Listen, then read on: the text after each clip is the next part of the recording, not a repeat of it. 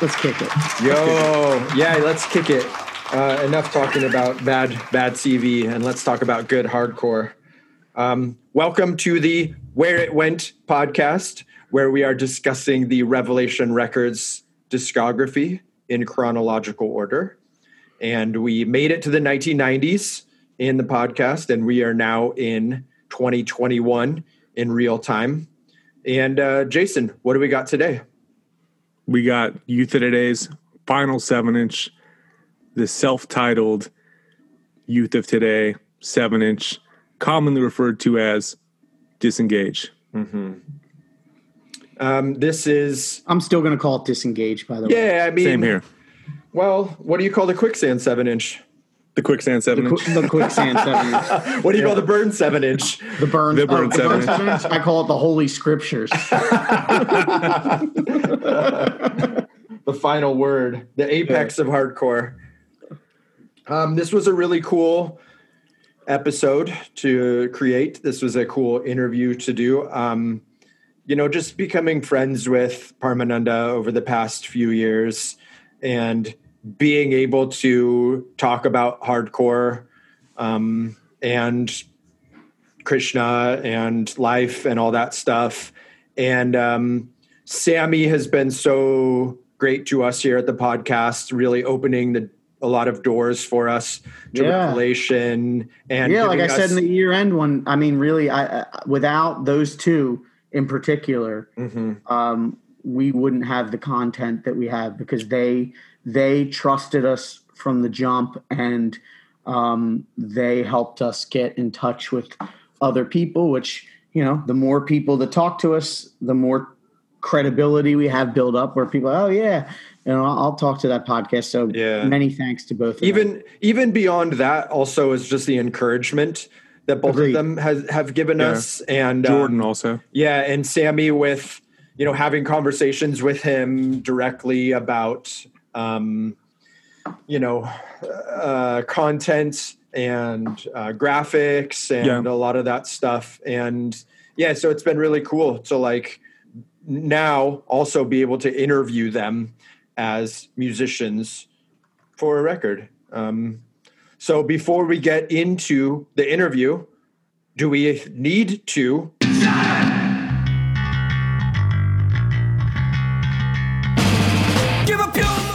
So um, yeah, let's give a bit of bow to uh, this episode's sponsor, End Hits Records, to tie in with the Youth of Today Final Seven Inch, and we you know we a lot of shelter talk even on this episode. Um, they are re-releasing Shelters When Twenty Summers Pass, uh, as we talked about before, um, and the date did get moved because of you know pressing issues. Yeah, it's been so it's- happening a lot. Yeah, it's. I mean, it's very common. It's Mhm. moved till uh, the end of January, I believe, is when stuff starts uh, shipping. But we can tell you from getting a peek at everything that it is so worth the wait. Yeah, The um, music itself is actually now up on streaming services. So if you want to listen to it, um, I played it yesterday when I was doing some cleaning around the house uh, and played the whole deluxe with the extra tracks. And I love that they used the Century Media mix for this, not the Victory. So a lot of people, I think, are mainly familiar with the Victory Records version, but there was another mix done for Century Media, a little heavier. Uh, I didn't know more- that. I didn't know this at all. yeah, a little Same more here. backup vocals, um, and I think it's it's the superior version. Was it And this- released on Century Media? Yeah, As like I have like a CD? CD and vinyl. I have the oh, Century really? Media vinyl. Yeah, And then what did Victory do? Just CD? They do vinyl too. no, Victory did vinyl too. Different What? cover. You can tell Different from cover? the, Yeah, the cover.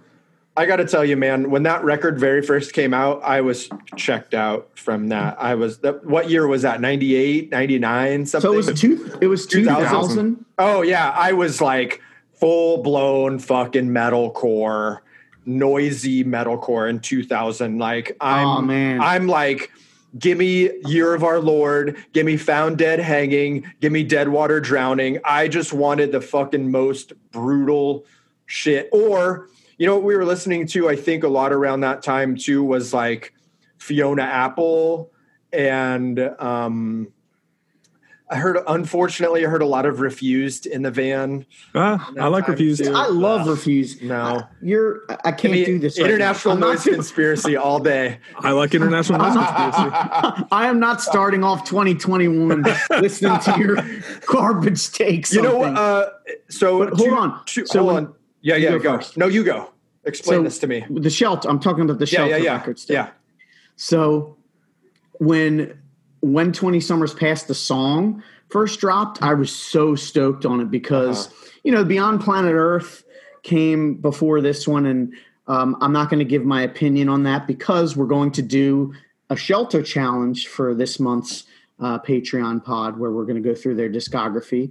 But when I heard 20 Summers Pass title track, I was so excited because it sounded much more like just straight up melodic hardcore, cool lyrics, and um, listening to this new mix or uh, you know the Century Media to have it on streaming now to have that you know end hits put this all together is I think people are going to rediscover this album and the ones that maybe weren't into it in 2000 I would strongly recommend to give it a listen. There's a lot of awesome songs on there.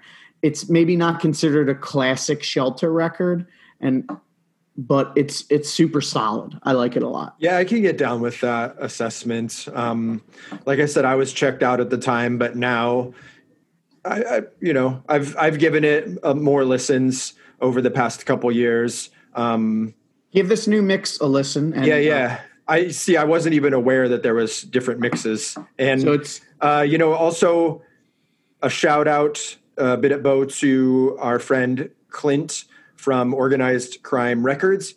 He uh, sent me a stack of f- actual photos from this era, which I'm sure then were shot and sent to Victory um, because Clint worked at Victory Records. And so he, you know, as we all know, Victory started uh, liquidating their offices, and people have been buying stuff. Uh, AJ from Preserving Hardcore picked up a lot of like sealed CDs and records and stuff like that, and he's been selling it at his record store.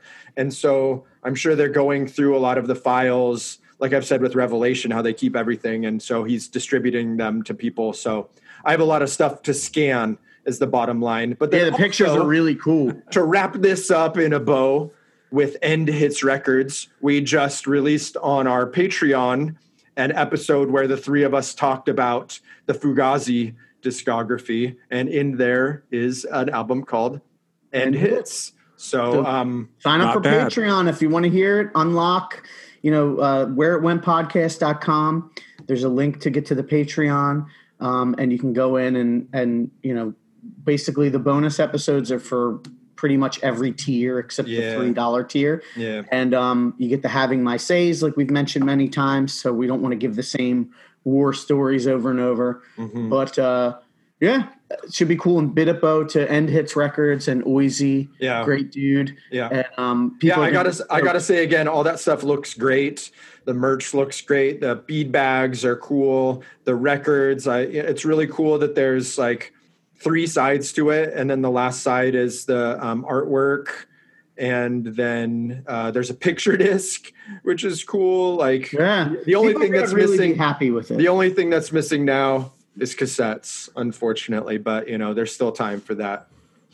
Hey, yo, I'm just saying, holler at contraband That's what I was gonna if, say. if Yeah. you guys if you guys want to do tapes um speaking of real quick jason brought up uh, on the year-end wrap a band called bloodstains yeah. from orange county and yo it got people talking uh, Oh, nice. It, Bedge started talking. Ben Edge started talking about bloodstains, which then prompted a whole conversation and and as a label owner of contraband i reached out to them and asked them if i could put out their cassettes and they're like yo we're already on it. We're already doing a cassette. We're probably going to do a seven inch. So just keep an eye on what we're doing. And i was like yo that's fucking cool that you guys like i thought that and they this band just lives down the freeway from me. You know they're they're in santa ana. I'm in westminster. And they kind of came out of nowhere. And I, I asked my kid, who's 18 and super into punk, I was like, hey, if do you know these guys? Like, because she's she's uh, hipped me to a few local bands too, and um, she had never heard of it either. So it really did come out of nowhere. If you're into that Orange County, like early 80s Rikk sound, Agnew Yeah, style. Rikk, like- Ag- Rikk Agnew is the word, the name thrown around a lot. Yo, Yeah. like she, she- even my 18 year old was like, they're called bloodstains and they're from Orange County. And I'm like, yeah. And she's like, does it sound like it? You think it sounds? And I'm like, yeah, it does. And Yeah. she's like, but it's cool. It's one of those things where it's actually cool. Sometimes you have like that eye roll where you're like, "Oh, really? This is the band name. You're from here." Right. But this, I don't know what it is, but it just it gets it gets a pass. It's cool. Yeah, it is. Agreed. all right, well, should we, do we have any other bit of bows? Or let's jump in it. What do you got, Jason? Bitabo Joint Custody DC.com. Check them out. They have good shirts, good record store in DC. Uh, John from Give, he runs the Youth Crew 88 Instagram and also friend. And they are a great record guy. store. Yeah. Check them out. Cool. All right, let's jump into the Youth of Today seven inch.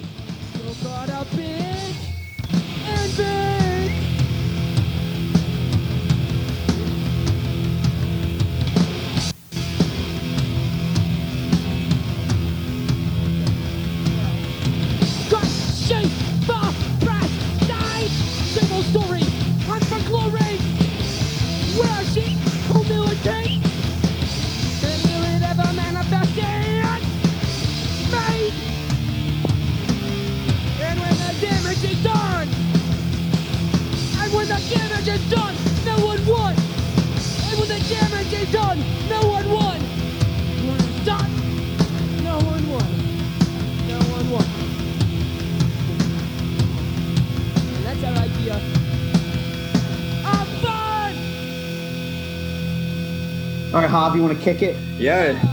Yo, we are here today with our dear friends Sammy and Parmananda Dasa, aka Porcell.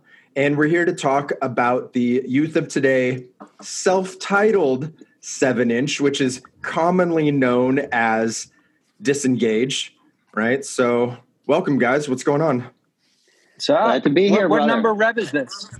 This 17. is Rev 17. So we are in the 1990s. As of Shelter Perfection of Desire, we're in the 90s. And I always, I talked about this on the last episode. In my head, Rev 22, which is the burn seven inch, right? I always thought that that was like the corner that was turned between what I say as high school and college.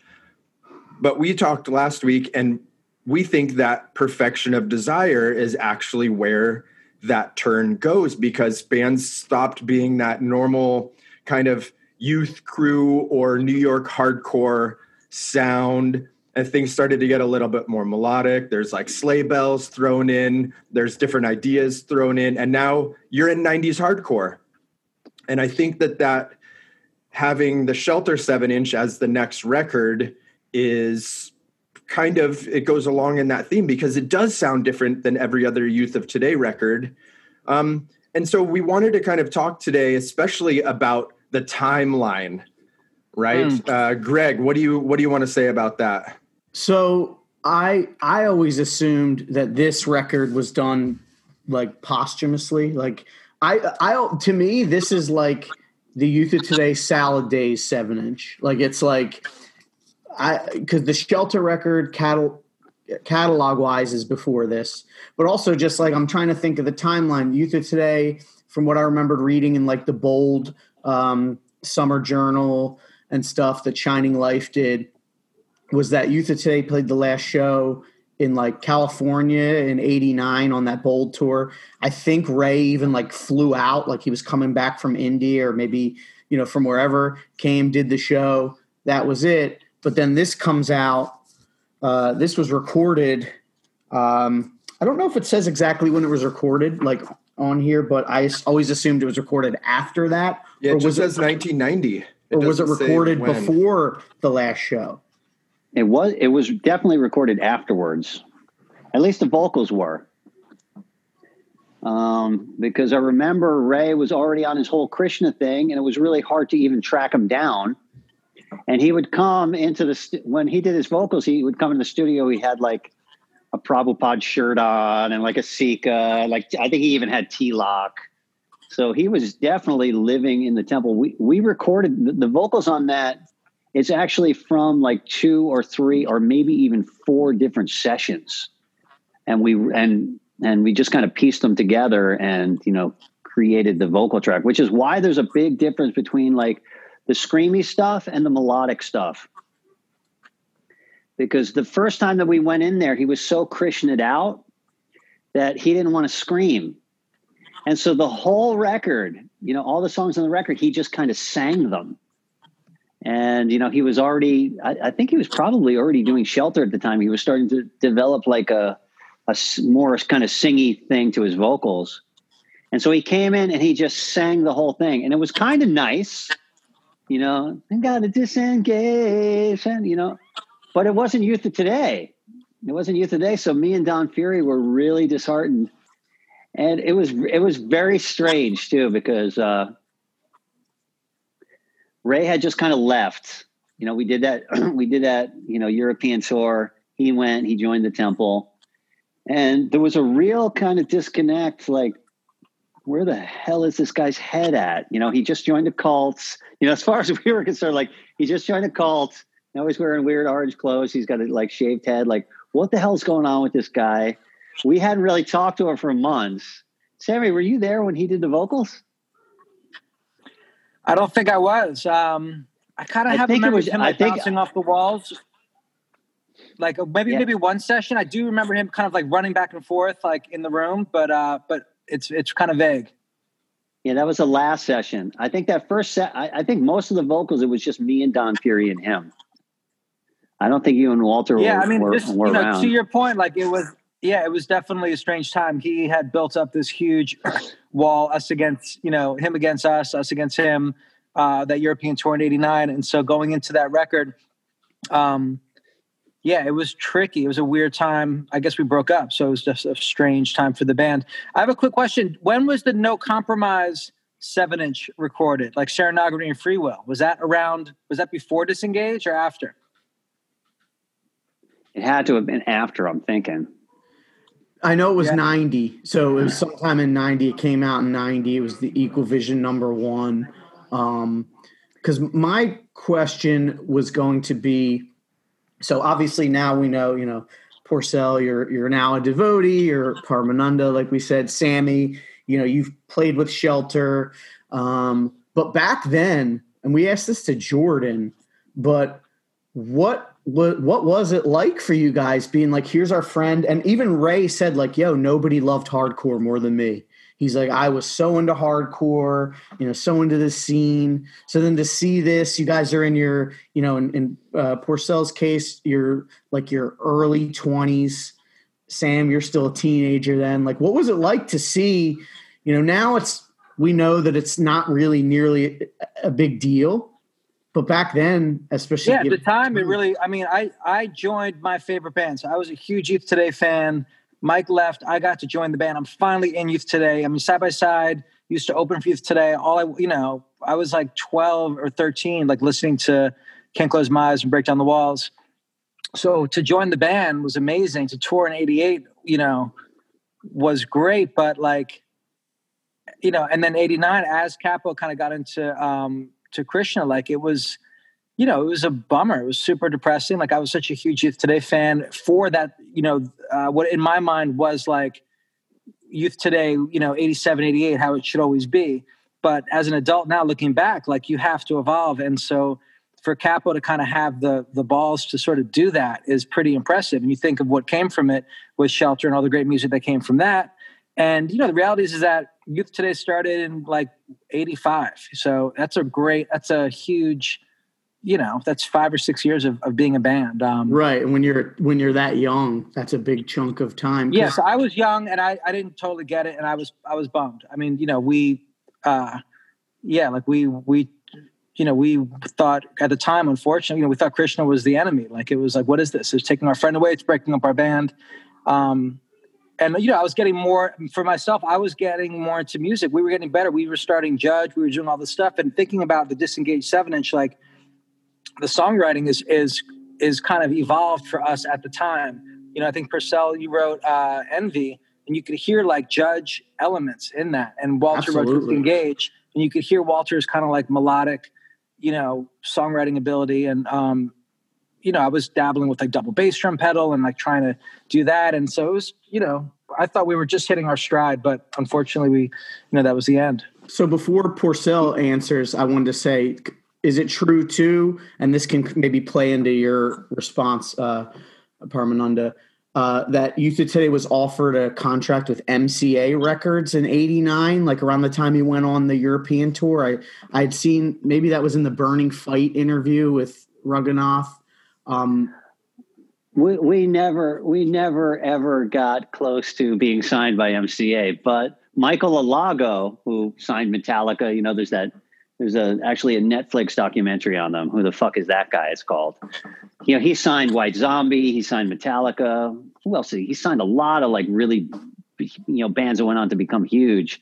So one day I, I'm I'm I'm at Schism HQ, and the phone rings. I pick up the phone. He's like, "Hi, this is uh, this is Michael Alago from MCA. I think it was Elektra Records. Actually, was it It was Uni. It was like a subsidiary of MCA. It's called Uni because I think um, it was MCA Uni because we went up there and he gave us.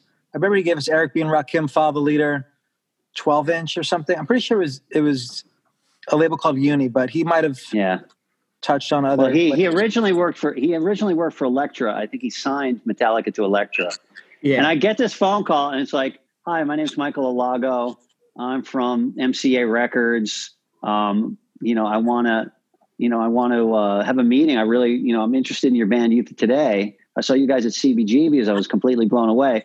And you got to understand, we used to make so many prank phone calls back then. It was freaking ridiculous. We would have mm-hmm. prank phone call parties. We had one of those like little suction cup things with the mini plug on the other end where you could like record the phone calls onto your boom box. And we used to just make prank phone calls. Tom Capone, we get all those Beyond guys, and we used to just record them, and we just spend like days just laughing at these prank phone calls. Dan O'Mahony, we used to prank Jules all the time. he used to get he used to get super pissed. We would say like Jules, fuck side by side. I want to fucking fight you. And Jules, to his credit, would always be like, fuck you. I'll meet you fucking anywhere. Let's fight the fucking street. I fucking hate you guys. And we would just listen to those prank phone call tapes and just laugh our asses off. And so when I got that call, I was like, okay, now somebody's pranking me. And I remember I was even thinking, I even said something on the phone like, fucking Arthur, is this you, man? Like, who the fuck is this? Mhm. and uh, it turned out it was legit. And we actually went up there. I remember Capo wasn't around, but me, Walter, and Sammy went up to uh, MCA, and it was like you know legit record label thing. You know, platinum records all over the walls. You know, it was super impressive. Um, but the whole time, I couldn't really take it seriously. Like a major label is going to sign Youth today. Like, why would they ever do that? I remember sitting there listening. I think we listened to Weird on Salone, you know, in this in the office with him, right? Yeah. And like it just, you know, that record it just sounded so chaotic. And Michael's just like, "Yeah, this is great." Like, Well, you know what was interesting too? He goes, I'm going to play you guys something that I'm thinking about signing. What do you think of this? And he put on the Cro-Mags Best Wishes album that had Mm. just been recorded. Nobody had even heard it. I think we were probably one of the first people to ever hear it. And it starts out with Death Camps with like the drums and everything. And he played Oh, yeah. Death Camps and he turns it off. He goes, What do you guys think of that? And I was like, That's the best song I ever heard. You should sign that band immediately. And he goes, Guess who it is? I said, Who? He goes, The Cro-Mags because I didn't recognize it because Harley was singing. But I guess you know he wanted to sign the Cro-Mag, so I guess he was semi-serious about trying to sign a bunch of you know bands that were heavier music, but and no, nothing ever came from it. But we did You leave- knew we that you potential, is what I'm saying. Is like so. At this Yeah. time, it seemed like Youth of Today was like at this like apex. I guess is is what I was trying to get at with the signing, and then all of a sudden Ray is gone. So Yeah. as someone who's been in a um, band, I can't imagine when you think like you're right at like the cusp of you know breaking through or whatever. You know, that is that's a really good point because heavy music was starting to get really big. It was starting to become like mainstream. And at the time when Ray quit you today, like Sammy was saying, like musically, we were at our best. It's like you take youth of today, like, you know, break down the walls. And then all of us had become, you know, by 1989, we had become way better musicians, way better musicians, way better songwriters. Sammy was just like crushing it on the drums. Um, you know, so Thank just John. musically, uh, you know, we were we were way better than we used to be. And when Walter wrote "Disengage," I remember thinking like, "Wow, this is such a great song. This could be a great direction for the band." And I remember thinking like, how cool would it be if we did a whole album like this? Like it would still be hardcore, but like a little bit more progressive and a little bit more musical. And so things, it, you know, when he quit the band, it almost seemed like it was at the height of our popularity. The band was firing on all cylinders. We we had one song that was going to be like a prototype for like moving into like a whole, not like a new direction, but you know, bringing in Just different a little more elements that- mature. yeah, a little more mature. And I mean, even even yeah. the, the the lyrical content, like, um, you know, I guess like "We're Not Alone" was sort of a, an evolution for for Cappo, but even like that Partridge Family cover that's on, well, it's not on Disengage, but it was it was recorded during that session, One Night Stand. Um, you know, that's just where Cappo's head was at too, and I think, which yes, it could have made for uh, an interesting album. You know, I think to take to take where We're Not So Alone left off and to kind of keep going with it. Um, I Yeah, always my- said if, if this came out as an LP, like Disengage, it would be an absolute classic. Like it would be to me an LP of songs like this seven inch would be people would be talking about it just like they talk about Start Today, just like they talk about Bringing It Down. Um, because I really liked the direction, uh, you know, where things were going with this. Even though this was the first Youth of Today I actually heard, I, I worked backwards, but um, yeah, I think it would have been freaking sick. Like, Yeah, it's like one of those. It's, it's like one of those things that would have been great but never happened. Like a second Gorilla Biscuits LP that never Mm. happened. That would have been great. Inside um, Out you know- LP. Inside Out LP. If we made that into a whole record, I think it would have been really interesting and, and great. But, you know- Altercation LP. Altercation LP. uh, the Beyond demo as an LP. That would have been great. Yes. On Schism Records, yeah. but you know it just didn't happen and you know ray just went off and he you know it's not like the information age that we have now and i think what what brings up fear in people's minds is just uncertainty you know what i mean and we didn't know what the christians were about we had no idea it's not like you can go on google Hare krishna and krishna.com comes up and you can read a bunch of stuff the only thing that we knew about the krishnas were the Cro-Mags were, were into krishna and the Cro-Mags were just about the scariest dudes in the whole entire scene. So it's just like, this is dangerous. This is weird.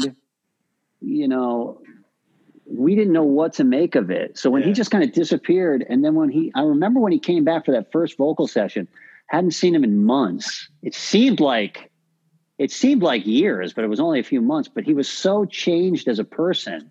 Mhm. He came back in. He was very kind of like namaste. And like I said, he had tilak on. He had a shaved head, and uh, he just sang the whole thing kind of like very reservedly. And I looked at Don Fury and I was like, "Man, this is just not going to fly for youth today. Like th- we we can't we can't do this." And so he came in again, and he was still kind of like all namaste, Ray, but he kind of kicked it up a little bit. And finally, like the third session, I went in and he started the whole thing again. I was just like, Cappo, you can't do this. Like, this is youth of today. You got to freaking dig deep. You got to get passionate about this stuff. I was like, and you know, one, one of the biggest concerns of mine was actually what the lyrics were going to be like. You know, because here comes Cappo with the tilak on. I'm thinking like every song's going to be like Krishna, I love you. Or, you know, who knows what he was going to write about. because he was in the early stages too, where Yeah, you, New Bhakta. yeah, then we New Bhakta syndrome. Bhakta syndrome, where it's like you kind of go through that period where it's just like, you know, that's you you have a sort of a different mindset. Like like you guys have both talked about how it's almost like you didn't um, you know, Ray had mentioned, Raghunath mentioned, we talked to him, I believe, in the shelter episode about, you know, not even really understanding the message of Bhagavad Gita. That like you, it's it's about the consciousness in which you do things, not like renouncing. And he was at the stage, I think, where he thought like probably was like thinking, I can't do this. I'm actually surprised in hindsight that he did this record. It must have been that kind of shows that still deep down he had a love for all you guys to do it because You know- it seems like the kind of thing where maybe he wouldn't have done it. You know, I think he was probably this close away not to doing it because it was so hard to get him into the studio. You know, he canceled like a whole bunch of times. He was supposed to come in. I really thought this isn't going to happen. And we had already had the music recorded, and I loved the music. Like, I thought the music was just like incredible. I thought the recording sounded good. I was really happy with the guitar sounds and the drum sounds. So I really, I really pushed him to do it. Like every single time I could even come close to getting in touch with him, I was like, please, we got to finish this record. Come down, do it. And that first time he came in, you know, that was one of my biggest concerns of what the lyrics were going to be. And then Don Fury always wanted to have the lyrics written down so he could kind of follow along so he could punch in and out. So me and Don Fury were at the um, were at the board and he said, Ray, do you have a copy of the lyrics? And Ray went through his notebook and he kind of like ripped out copies of the lyrics and he put them down. And I was just like, okay, here we go. Like, oh my God, this could be a disaster. And I read the lyrics at Disengage and I was super impressed by them. They're like, I thought they had a amazing little bit of Krishna tinge to them. A little bit, yeah. but I was like, wow, Ray Cappo did it again. With freaking incredible lyrics. And then I went through, I read Envy, you know, I read Modern Love Story. I was like, okay, this is great. And that's when I knew like this could actually be really good. So when he just kind of sang them, you know, it, it was it was disheartening to me because I could tell like with these lyrics and with this music, like if he just turned into Ray today, it would be an amazing record. So that that that last session, I just went in. I was just like, "Look, Ray, these lyrics are great. You're just going up to the mic and you're singing them." I was like, "Sing these damn lyrics like you mean them. Like these are meaningful lyrics. Put all of your passion, put all of your energy, and sing these things like you would in like Youth of Today." And I don't know what kind of switch flipped in his head, but he was like, "You're right. You're right. I love these lyrics. These lyrics deserve me to like give to give my all, and I, I promise you, I'm to give everything that I had." And Don Fury gave him a handheld mic, and he said, "Ray, you just pretend you're at a show. You can run around this room." And I don't know what freaking got into that guy, but he turned into Ray today. He had the handheld mic, and he was literally running around the studio, and he was jumping off the walls and kind of doing these like you ever seen UFC? they like run across the cage and then they'll like kick somebody. He was running across the walls while he sang. And that's actually like if you listen to it, like on those parts where he really screams, it kind of dips in and out like a little bit. Uh, it's because he had that handheld mic and he and he was just kind of you know going nuts. And that's when we actually captured like you know whatever the you know the seventy five percent of the vocals that we used, and then we actually mixed in some of the more singy songy stuff, and it just it sounded awesome. I thought, hmm but but we got a good take out of him. It was good. Yeah, I think I also too coming off that. So if that was like probably what September, October of 1990, like so, or something like that. But coming off that Youth Today tour in Europe in '89, you know, two and a half months in Europe, I think we were all also kind of getting used to the unpredictable vibes of Ray. You know, because you never knew what you were going to get, and some of those shows were insane. You know, he would like, you know, just be like level ten Cappo, and other ones I mean, he always brought it. He never did not bring it, but there, it was just always hard to get. Um, you know, is he going to be fully it out this show, or not? You know, and and or is he you know Ray of today that we're sort of used to? So I, it was just such a crazy time, and it's interesting looking back, like you said, like not much time had passed. I mean, summer of '88, Europe in '89, you know, Disengage EP, but I guess when you're that age too, like things you know the difference between 17 and 18 is huge the difference between 18 and 19 is huge so like just the the amount of uh, growth i think that we all did and that changes and stuff that he w- was going through um, that just happened in that small time period is is pretty wild Yeah, you know, it is true because sometimes on that tour, he would be total namaste Ray. He'd have his notebook. Yeah. He wouldn't say much. He'd be chanting. And then other times we'd be playing foosball and he'd be like, suck it. That's where the whole Chung King and Yeah. suck it thing came, was Cappo saying suck it when he would get a point in foosball. Yeah, I do declare And the so- it. Yeah. It was a weird transitional period for him of still being like, you know, buds with us, but trying to, you know, really get serious about You know, spiritual I think, life. and from a creative, you know, standpoint, I think that's also where you get interesting stuff. Looking back, I mean, that we were talking earlier about that first Shelter album. That's really interesting because he was in these different worlds. You know, he was messing with drum machines. He was, you know, there's sleigh bells on it, like you were saying, and the disengaged seven inch too. Like you get this. It's great that he found this new voice. You know, that I think that's what that's part of what makes that seven inch or that EP, you know, special is that he's screaming and he's singing. And I mean, thank God he ended up screaming and you guys worked with him. But, but yeah, that, that, uh, you know, that rub is what I think helped the creativity a lot around that time. It sounds Yeah. like this whole thing is it's a real growing up experience, you know, this the, the time around the recording of this and almost like, you know, in envy when his voice cracks. I love that.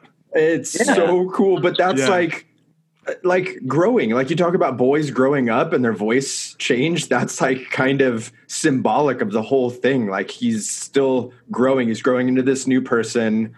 Um, musically, this seven inch is a growth from every other record. Like think of the music, the music just on this record versus Can't Close My Eyes and how like primitive that was. And Ray called it a thrash record and then you got disengage which is so like mature and there's melody to it it's a little bit slower in tempo it's not just like f- balls out thrash Well, except modern love stories. yeah modern love stories but just like specifically the song disengage Right. um, now, Porcell, did you have any other material written in that vein where you're like, this is going to be the next Youth of Today record? Or when you saw that Youth of Today was, you know, the, the demise of Youth of Today coming, were you like, okay, I'm to make another record with a band and it's to sound like disengaged? Like, did you did you want to hold on to that sound and, and keep going?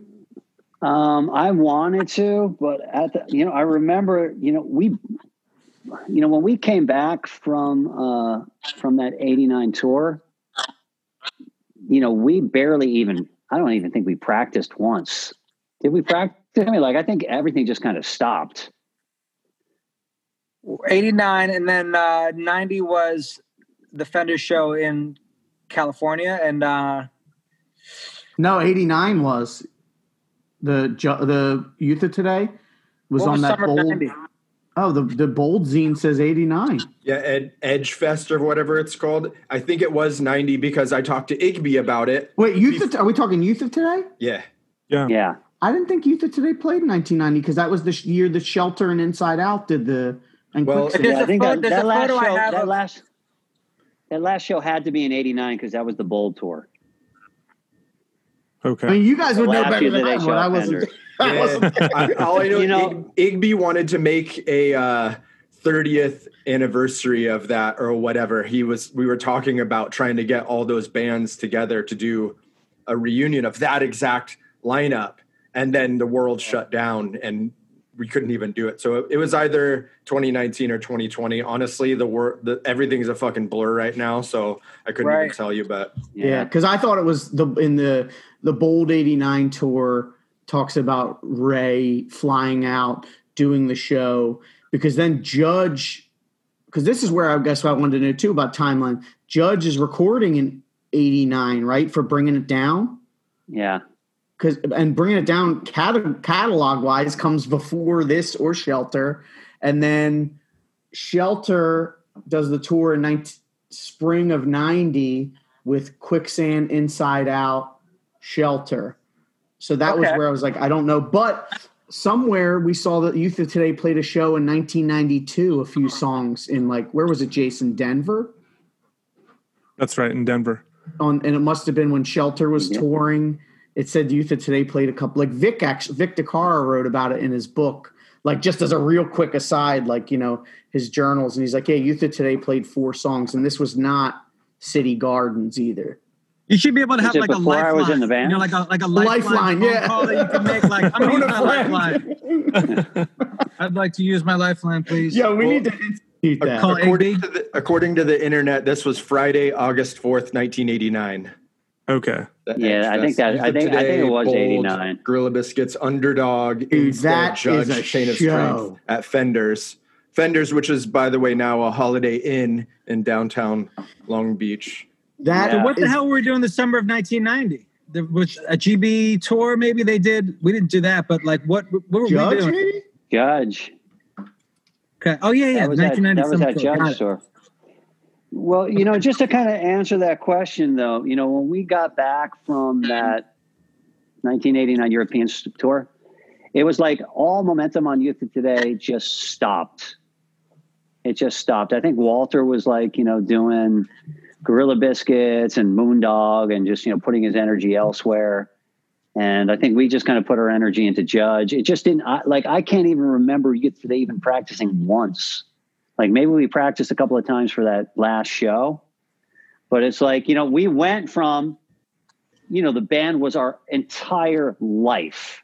Like literally, it had just taken over our life.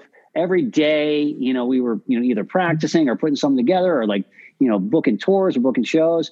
And then we got back and it was like nothing. Ray was gone. Uh, and it, it was disheartening for me because I remember when we, um, you know, we wrote all those disengaged songs like very quickly. Uh, it was at Sammy's house. I remember when Walter came in. You know, sometimes you work on a song and you have it and you change it and the band works on it together. You know, Walter just came in and he said, Hey, I got this new song. What do you think about it? It's a little bit different. And he had the whole entire disengaged song exactly as it is on the record. And he played it with the whole dan, dan, dan, dan, you know, everything. And it was just like a masterpiece. And I remember thinking, like, what a great mm-hmm. song. We should move in that direction. And it just never happened. It, it never even nearly happened. We wrote those three songs. That was all the three songs that we had. And then we just, you know, said, okay, let we we have these three songs. We might as well record them. one of the great hardcore crimes of all of the past 40 years is the fact Yeah. that there's not a full record like this. But I think there's something cool about it just know- being a seven inch, you know, and it's Yeah, I it's you know, I it's think it, like salad days. But sorry, go ahead. it, was, It really I think is. It, I think it was a good period at the end of the sentence. You know what I mean? Just those three songs. The cover didn't even say "Youth of Today" on it. Just had Love a really that. cool lot. It was. Just, I mean, it was a doesn't re- he, is it the last?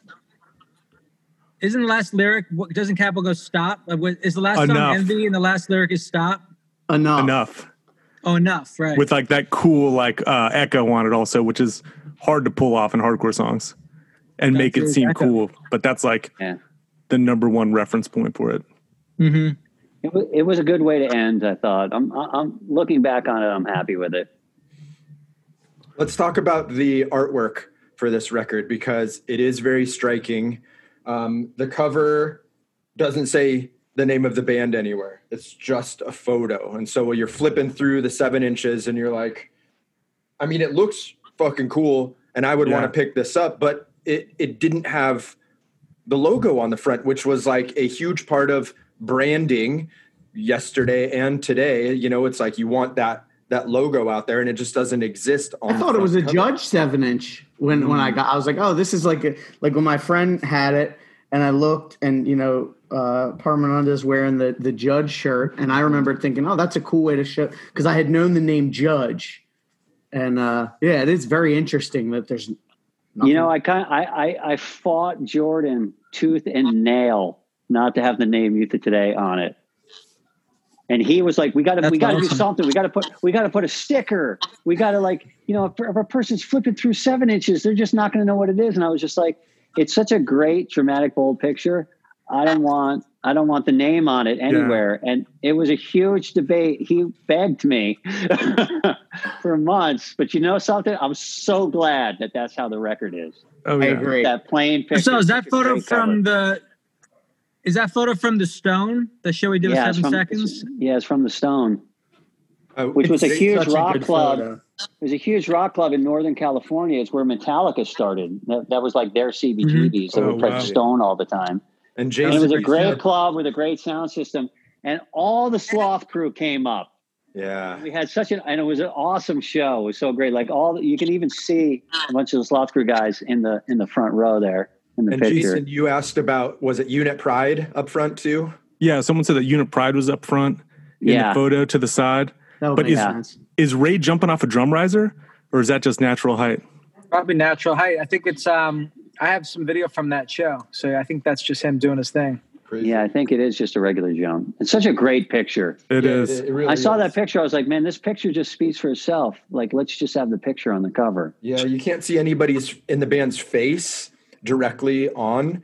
And Mm-hmm. just with like the the black and white, it is very striking and it's artistic, but it's also fucking hardcore. You know what I mean? Yeah. Like it just Yeah. that, that imagine how many kids tried to jump that high and and were like practicing And failed of- miserably. practicing off of little trampolines in their yard or something like Yeah. that. I thought it was interesting. I, is it the, is it restraining order? Is that the band that? that Oh yeah, It's pretty Someone similar. Yeah. Yeah, someone had a record that was sort of similar. I thought that was kind of cool. Um, and the back cover was done at my dad's house where we would rehearse on 11th I wanted to ask about that. The Like, I think it's interesting too, like the fashion, like we sort of talk about a little bit, like the shoes. I mean, Cappo was always sort of uh, pushing the envelope. Well, But, like- Jason, uh, Jason has me and Jason. This week I went to Rev and Yeah. I, I opened up the envelope for the artwork and I found the handwritten notes that Porcell had written to Jordan about the insert, and there was something about Ray's outfit. Jason, what was it? it said. Well, it said, please direct your attention to Ray's shoes. He was just getting ready for soccer practice. Yeah. And then it even has the best part of it is it even has like a hand drawing of that photo, and then it's got like a little underlined squiggle underneath Ray's shoes, Yeah, and then also To and me, then also the, drawing of the mustache. The most striking part of that was s- soccer practice. Like like they look like what? You guys are in a shoes. in a soccer league or something? What's going on here? Well, what what they were, they were they weren't Doc Martens. They were kind of like like, they they. I think they were club shoes. I don't think they were exactly Doc Martens, but they were like kind of chunky, like club shoes, and they Yeah. almost looked like cleats. so it was like a joke Maybe- saying he was on his way Actually, to maybe they practice, maybe they were. I think they were Doc Martens, but they but they had like the the, the chunky soles on them that looked like cleats. They were like black soles, and it Yeah. looks like and he's wearing them with sweatpants. I thought that was interesting. and socks. Yeah, it's with the such socks. a look. It's such It- a look. it looks like he's wearing a unit pride shirt uh at least i mean and of course this is how much we're on our screens i tried to pinch the record and blow it off Oh, I was wow. like, I was like, why can't I? But it looks to me like because Unit Pride, I know had a shirts with the pocket print. And Um, Sammy's wearing the wide awake shirt, and it's funny Yeah. because Sammy and Ray are looking at the camera, and then Wally and Porcell are looking at Ray. Like, Yeah, Well, he was making this guy. He was making jokes the whole time. Like if you actually see the contact sheet, we're Uh, we're all We used to have- we dying have, laughing. uh, in, internal jokes about like thinking, you know, not being able to think for yourself, like doing what Ray does. So the joke when that picture came out was, yeah, yeah, what Ray says, and like whoever's looking at Ray was basically like, yeah, whatever Ray says. Um, so that was, I don't know, I remember laughing about that a lot. Like, Cappo's a funny guy, man. He's he's like people that don't know Ray Cappo thinks he like he's like Mr. Serious because of Shelter. oh but yeah, the guy is freaking hilarious. So he was cracking Totally. us up the whole time. We were mostly laughing. But yeah, Yeah. that's a great picture too. Al Brown took that picture. Yeah, I love. I've I was always like kind of captivated by the picture because again, especially because of Ray's fashion. I remember at the time, like, whoa, like this is kind of crazy, but he worked. I mean, maybe not at that photo, but he, or maybe he was. I don't know. Like a lot of, you know, he and a lot of different folks from the scene all worked at nightclubs. So he was, you know, working at the tunnel. But th- maybe that was years earlier. No, that was around the same time. Me and Yeah. him worked at the tunnel. Right. So it's a black and white. It's a black and white layout, but then you have that color insert of the live shot. Is it? What can you tell us about out putting on that all the together? versions, mine doesn't have it. no, Mine's just on the yellow. on the first press. Yeah, on the first press. I'm sorry. In the in the notes, Porcell writes that it has never been done before. Right? It was Yeah. like a new thing. And you I- want to I- do I- it, and it's actually the quote is, uh, do it in color before In Effect does it. Like you wanted to to beat them to the punch. Yeah, because it was such a good color picture. And Jordan was cool about it. Jordan's like, well, this is gonna, you know, color at the time to print, you know, back then was like just crazy, crazy Yeah. expensive. And uh, Jordan was actually pretty cool about it. He's like, well, it's gonna make it twice as expensive, but let's do it. but it was a cool picture. I thought it deserved to be in color. Yeah. I don't know. I think later on he he made it in black and white, didn't he? Some, some Yeah, of it- he in did. black and white. I mean, I have a much newer pressing because I had this on CD back, you know, when I first got it. But I tell you, if you ever actually see that full picture, it's a really cool picture of Richie. Actually, like the the full picture is much longer, and Richie. it- It's a picture of early picture of you today from Gilman Street, and mm-hmm. Richie is just like, and he's got like a hockey jersey on or something, and so Richie's like this. But we had to cut out Richie because he wasn't in the band. But it's actually, a, if you ever see the original pictures of like Richie, looks really cool. you It's got to almost a- seek that out. the picture is almost of Richie, actually. Am I crazy? I think the Breakdown the Walls European press has that photo. I, you might be right. Yeah. One. I Yeah. think it does because Ray's wearing hmm. that maroon seven second shirt, which I always looked at the insert and was like, is that an official seven second shirt? Is that a homemade one that he did? Is that It was a a, home. It was a homemade one that Dan O'Mahony made, That's awesome. Mm, and it had the handprint. It said seven seconds. Yeah. yeah.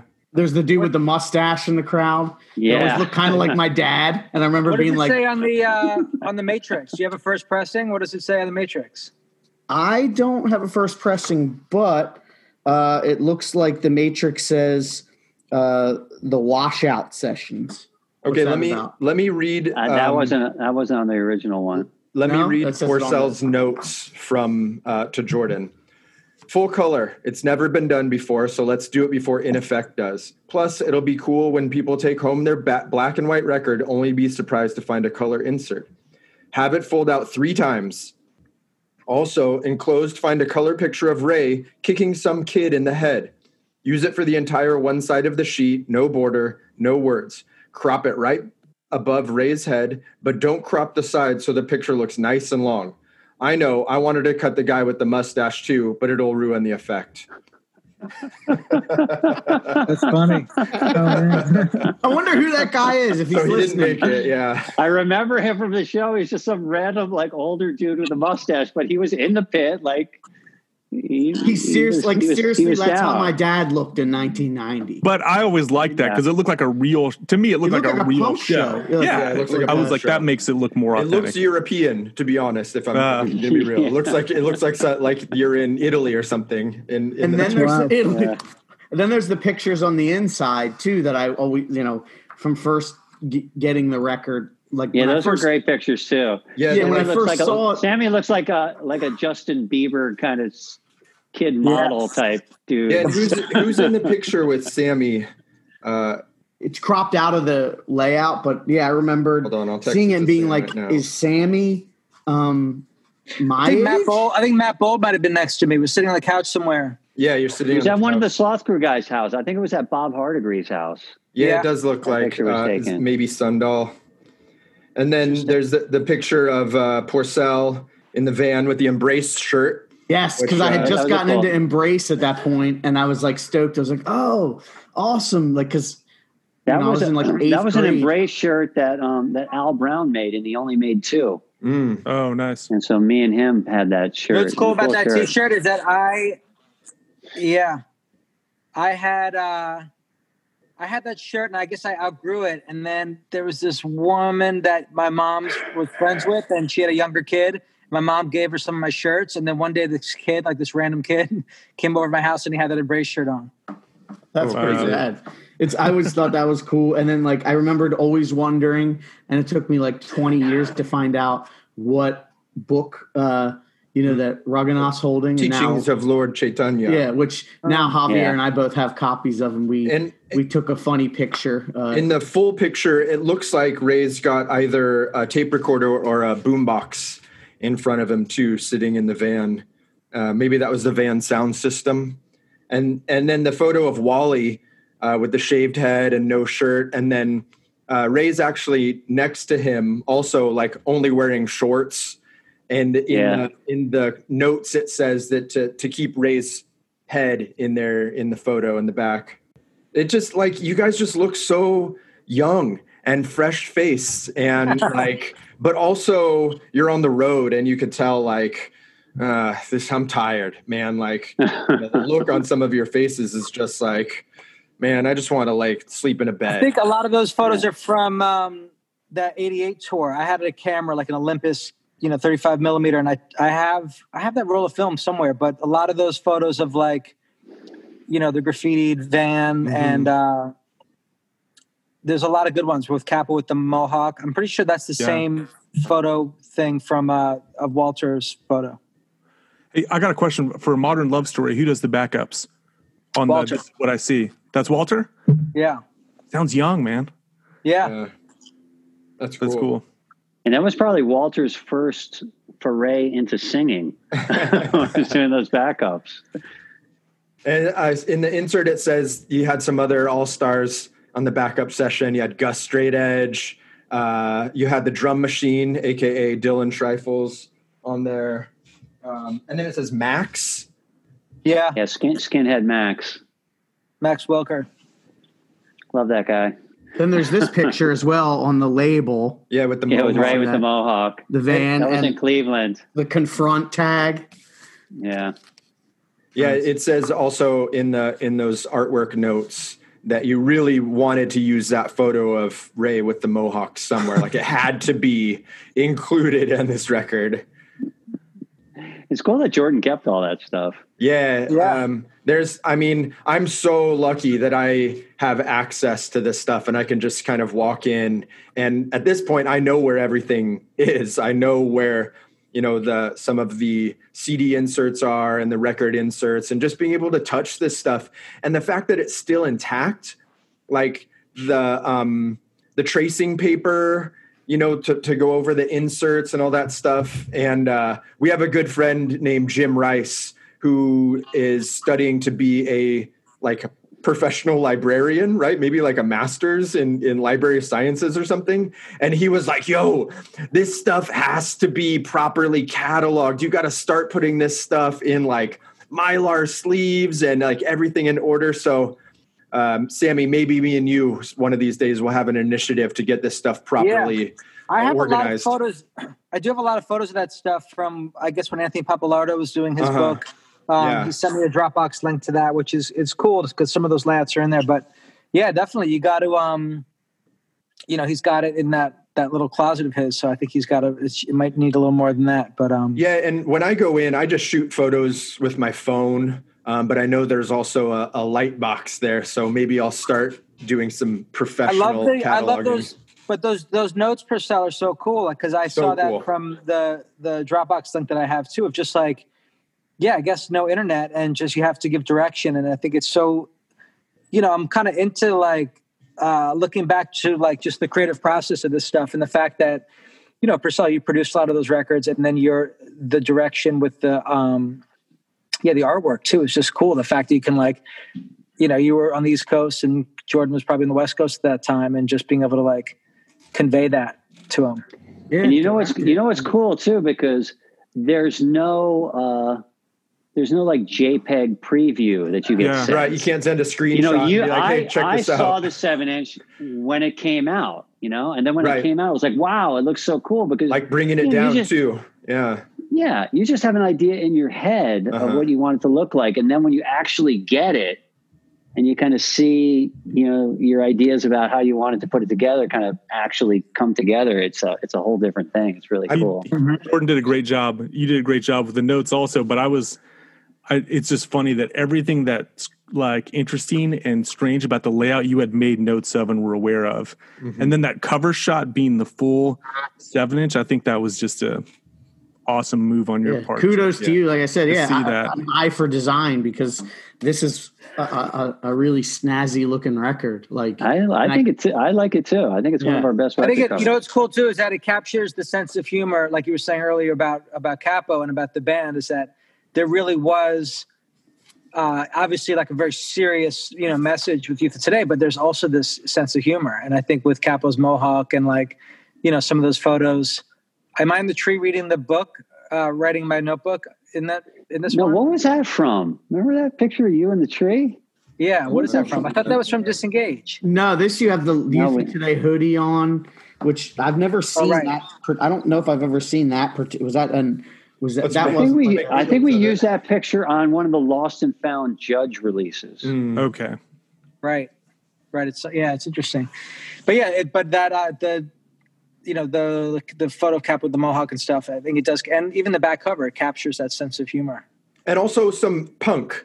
You know what I mean? Like it's Yeah. you guys were like straight edge, hardcore, youth crew or whatever, but you're still fucking punk at the at the heart of it. And you you know, especially that photo of uh, Walter and Ray eh, hanging out of the van, like with the graffiti, with the mohawk, like it's and and the photo from Gilman, like it still looks punk.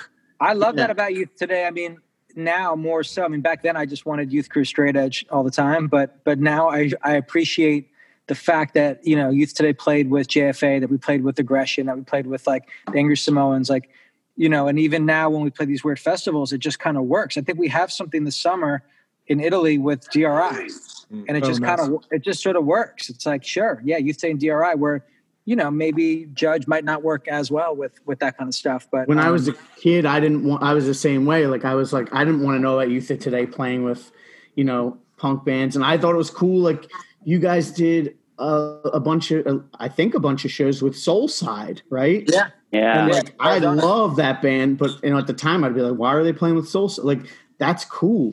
Well, we we made friends with them the first time Youth of the Day played 930 Hmm. Mm. Club on the Can't Close My Eyes tour. We played with Lunchmeat, which was the guys from Soulside's previous band, and we just kind of became friends with those guys and hit it off with them. So we played a bunch of shows with That's them awesome. just because we were just friendly with them. Yeah, I've been on a big kick, and I was like, this is kind of cool. Like Soulside, Youth of Today.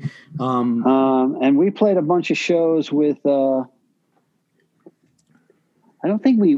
I, I don't know if we actually played a show with Dag Nasty, but we were friends with Dag Nasty because we had met Roger in New York way before Ro- that the bass player Roger was in Dag Nasty. Me and Ray met him when we first moved to the city.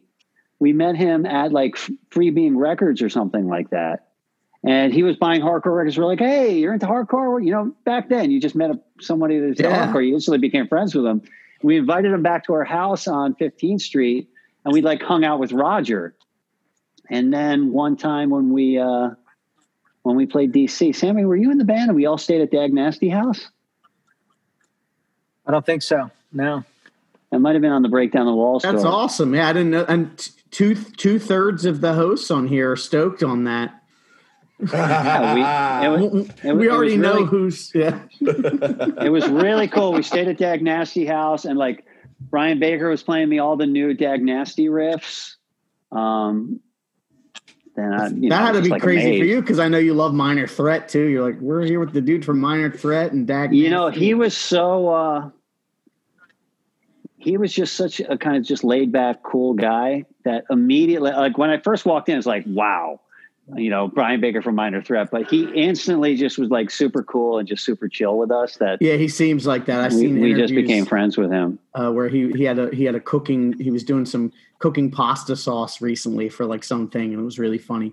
Real quick, one final thing, I guess, before we, you guys, youth of today now, after all these years, like Sam mentioned, this summer, uh, you know, Krishna Willing uh, will play uh, some shows, um, and it's this lineup. This this lineup, which I have to say, no disrespect to other Youth of Today lineups. I love Richie and Craig and Drew, but this is my favorite Youth of Today lineup. The Yeah, for sure. We're on this alone and the seven inch. Are there ever that urge when you guys get in a room? Has anyone ever brought in like a riff and been like, "Hey, why don't we?" Because you know it happens, even though it's Well, been a long it's time. interesting like- talking about like we we played in uh we played Gilman I guess about a year ago or something, and we got an Airbnb. We were all just stayed up late talking one night, and we were talking about new music, and we were actually talking about kind of DRI, like that that thrash beat, that fast like uh you know element, and um just like yeah, it was an interesting conversation. I mean, I don't know if we're, you know, uh, if the, I don't know about the realities of doing anything, but like it was just fun talking about like or going or you know just going down that that road mentally of like what would you know musically what would it be like. But um, yeah, it's Soul talk- Side had a new seven inch in 2020. We talk a- about it. It's just you know, it's it's it's it's a it's an ongoing conversation with a lot of those bands. It's like, does the world really need a new Judge record, or new Youth Today record, new Shelter record? I don't know, but maybe it, it all comes down to just um, you know, even kind of the way it came about the first time around. It's like it's not like it was really. It was there's a spontaneous element to a lot of it, so I think it would probably have to happen in the same kind of way. Judge uh, Youth of Yeah. Today split seven inch.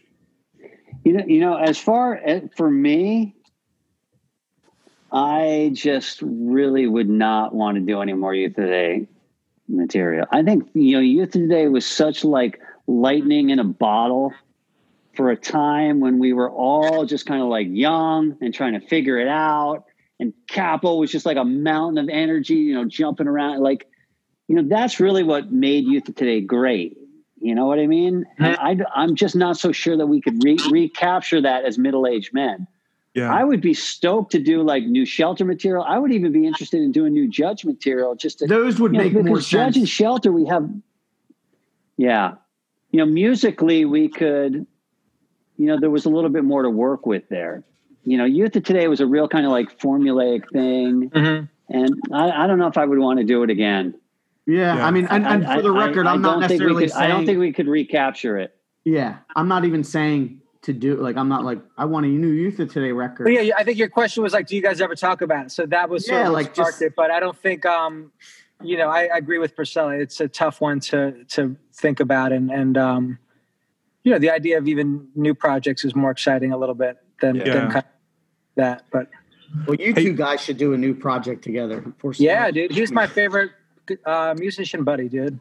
PCL one. Yeah, we I would- should actually We And should. do the do maybe the we'll like, maybe we'll maybe we'll do some new shelter stuff that would be Yeah. cool yeah Yeah.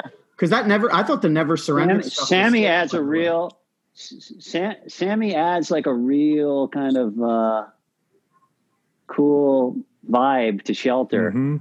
You know, almost like a kind of jazzy thing, which is I think, interesting. I think you we know, could do even that lineup with cool Casey, record. with Casey as well, um, and Madhu, and like Madhu, yeah. but but Casey brings like to me Casey brings everything because he's got like this musicianship, but he also has this scary kind of like scary shelter Krishna older dude vibe, which I like in, in a great way. I mean that with the best in the best way.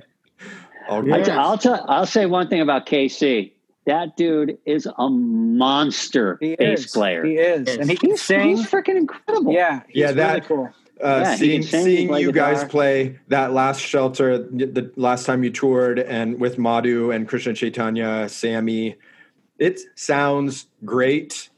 And um, when you guys, especially Madhu and Krishna Chaitanya, doing the um, Gurvastakam, uh, singing like everybody in harmony, it sounds so cool, man. Yeah.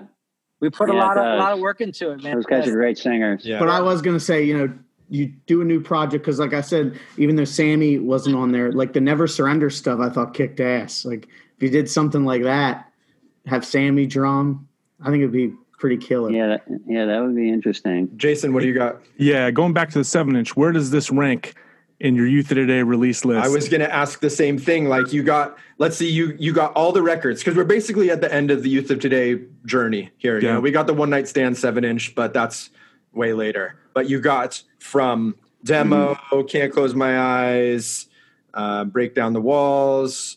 Um, we're not in the alone. Self-titled seven inch. You put all those on the floor in front of you, and someone says, "Hey, you got to put one on right now and grab it." Which one are you grabbing for? I mean, it's easy for me. I'll put "Break Down the Walls" right at the top. I mean, that record is just incredible. You know, that's one of my favorite records. Like, I listen to that. You know, I rarely listen to my own music. Like, rarely. I'll put on "Break Down the Walls" and I'll be moshing around the room. I just, I don't know. I just love those songs. Number two, I would put "Disengage." You know, only I would only put "We're Not This Alone" number three, just because I don't like the recording. Like, if we had really captured a real kind of like tight recording on that, that might have even been number one. I, I but think you know, that for I, I think Sammy probably feels the same way. Like when we listen Yeah. to it, it's a little bit like, oh, What did you, You think know? about the Rev remix though in '97? That did sort of. I'm not saying one superior or not, but it did sort of tighten it up a bit. I felt. well. Yeah, aren't, we- aren't we, we- going to do that? We're going to do that episode. oh yeah. So we'll just beep this out. Beep. redacted. Yeah. yeah. I mean, we tried we tried our best, but uh, I think personally that's your best record. Not not my favorite. I think that's your best record, and and I think it's because of the songs, and not Yeah. You know the recording. I I like that it's raw. I love the original Caroline mix, but I think that that's your best collection of, of songs as well. Personally, I, I I really like the songs. You know, just personally as a musician, it's a little bit like, ugh, it kind of gets to me a little bit. What do you Sammy, think, what about you? I think I, I got to go with you on Break Down the Walls. I mean, the way that it hit me at the time was just, it was so heavy. And like, even now, uh, where I'm at now, looking back, like those songs are so, they're the ones that I kind of, it, I mean, I like playing them all in different ways, but I really appreciate like even the more kind of like Odyssey songs, like Shout It and Free at Last, these like just crazy, like, uh, from, you know, musically, um, yeah, they're just such wild like arrangements and such trippy songs. Uh, yeah, shout it. Um, but then Cappo's voice too at the time was just so over the top. They're all really special, and that's the cool thing about that band. They're all very different. Can't close my eyes. Given that it came out in what eighty six or something, like, um, th- like that's amazing that that that music came out. I mean, expectations and those songs. Oh yeah. As soon as the guitar and expectation starts, Yeah, like positive outlook is like you know that's a cla- like it's a classic tune I, I, as is break down the walls. I don't know, they're all really interesting. Um, but break down the walls maybe is number one. Disengage, I would, I would be curious to open the the tape if we could ever find it and just hear what's going on. I think it does sound good. I guess coming off One on Alone, it's it's not that hard to beat that recording. But like, I'd be curious if Disengage could be tweaked from a mix standpoint to just I, I'd be curious what's going on there. Like um There's as good as uh, it sounds, could, on could it be is, isn't on YouTube. Um, Tim Tim McMahon pointed this out to us that there is a version on YouTube with the different vocals. Right? It's is that it's not considered the demo, is it, or is it just different It- vocal it's takes? probably it, it's probably a t- it's probably a tape a cassette. did you say took Kali Yuga or something like that, sessions. Jason? right? Jason, yeah, I'm looking Yeah. at you. Yeah. Yeah. Yeah. This was Don, I think just Don Fury tapes that had one night stand and it kind of floated around and was traded amongst people. And so that's where I heard, that's where I first heard one night stand. And then the different takes of Ray, I think, doing the vocal session. Like trying It's, out. it- getting it's probably just a rough mix that I took home from from those mm-hmm. early sessions that we. Like I said, it, it was like it was at least two, maybe like three vocal sessions that we did to get that final vocal mix. Yeah. Should we do hot tracks? Yeah. Jason, I'm going on you first. What's your hot track? disengage songs awesome lyrics are awesome and there's that break where ray says i think it's keep it going or here we go keep, it, keep it going, going. keep it going it's like for some reason it just you can feel that passion and energy in the studio of like i'm gonna fucking do this and this is it for youth of today that's always how i interpreted it at least so Yeah, and that that was song. just kind of him ad libbing, and then you just kept it in in the song, right? Yeah, yeah he was he was telling Don Fury to keep the tape rolling because he wanted It's to like sing the it's end like. Jay Z or something, you know. He's Yeah. uh, Turn me up in the headphones. Yeah. yeah exactly but then and then the note bends at the end of the song also are just killer. It's like that My Bloody Valentine Youth of Today feel. Greg, Greg, what about you? Hot track? Oh, I got to go second. Yep. Um, I'm just going in order. Disengage. 1st Youth of Today song I ever heard. Um, I think it's a perfect hardcore song. I think it's, I mean, if I was trying to introduce someone to hardcore, this would be right up there as a song with a, you know, Minor Starter pack. song and a and a Gorilla Biscuit song. Mhm. Um, it's I love the lyrics. I love the the music. Like you said, the guitar bends and stuff, and has. Like, I'm a sucker for melody. Like I, the first hardcore stuff I heard was all the DC stuff. So like I kind of got into everything from that and the youth crew. You are crazy, Javier. I, I, I can't look at you right now. He's making faces. So all that stuff, and it kind of like this had a little bit of that feel to the point where when I first heard "Break Down the Walls," I was like, "Is this the same singer?" Because his voice sounds so different. Yeah. But yeah, disengage all the way. I was in a band that covered it. It was super fun to play, and um, it says just a perfect hardcore song. Sammy, what's your hot track? I mean, from a playing drum standpoint, I think it's envy is just like a, it's like a, you know, a little more challenging or a little more, um, you know, kind of heavy. But a, disengage as a song is, yeah, is is a one of those two. Um, those those were always my my, my standouts. Mm-hmm. Porcell, what's your hot track for the seven inch? Yeah, I, I, I'm with you guys. I'm going with Disengage. Great song. I loved it from the first time Walter played it. He had the whole song. And you know, it's funny because Walter didn't really he didn't write, you know, all that many Youth Today songs, but the ones that he wrote were great. A great songwriter. What other ones were there? Do you remember? You wrote "Choose to Be," which is like Um, one of my favorite Youth Today songs. Choose to be. Um, Keep put It Up. as- and put it aside. We all kind of wrote uh, put it uh, keep it up. Oh, put it aside. I don't want to give hot tracks. Put it aside. Well, I'm just gonna go ahead and make it a slam dunk and say that disengage is also my hot track. Um, I saw Shelter play this song in '93 on the the Better Way tour, and uh, the place just fucking exploded. Like everyone was so stoked, and um, it left Where, such wa- an where was that? at uh, Where the eight and a half club in Fullerton.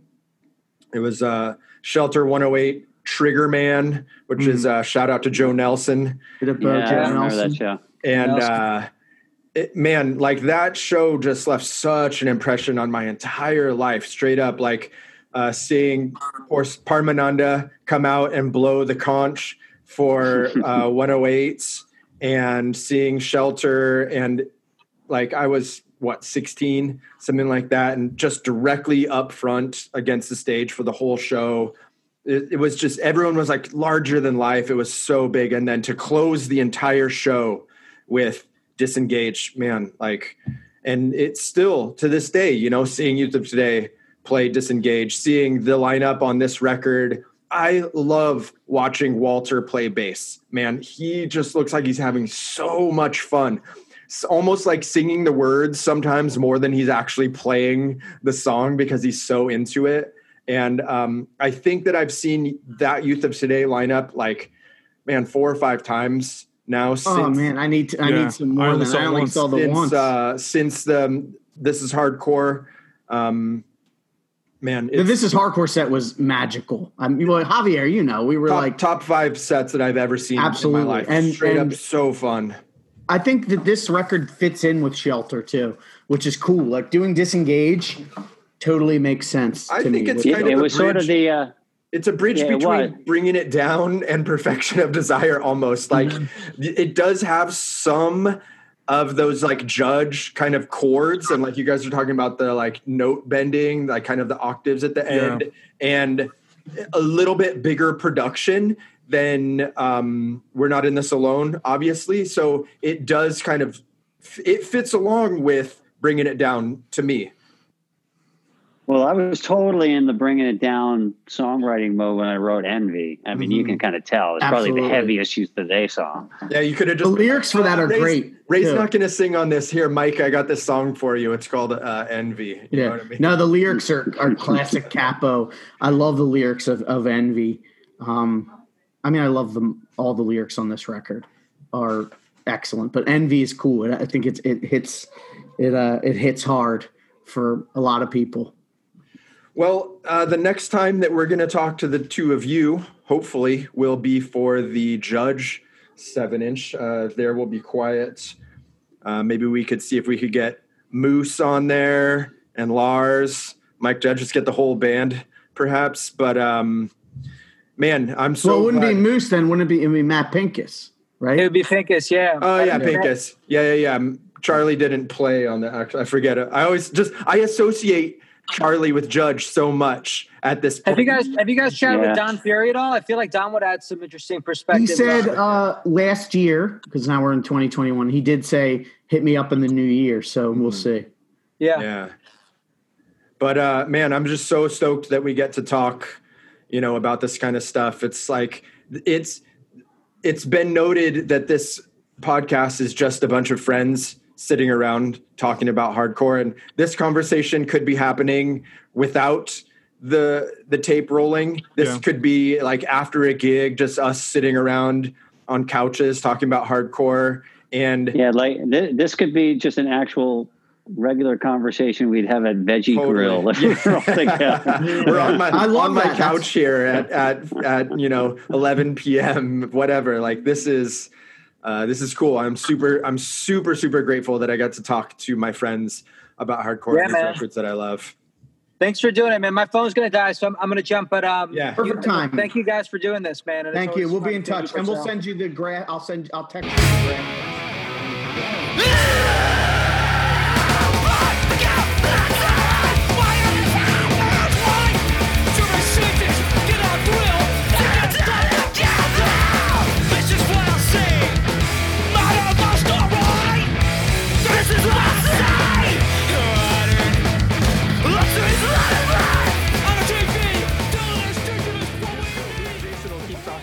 Keep this rolling. I'm gonna keep it rolling.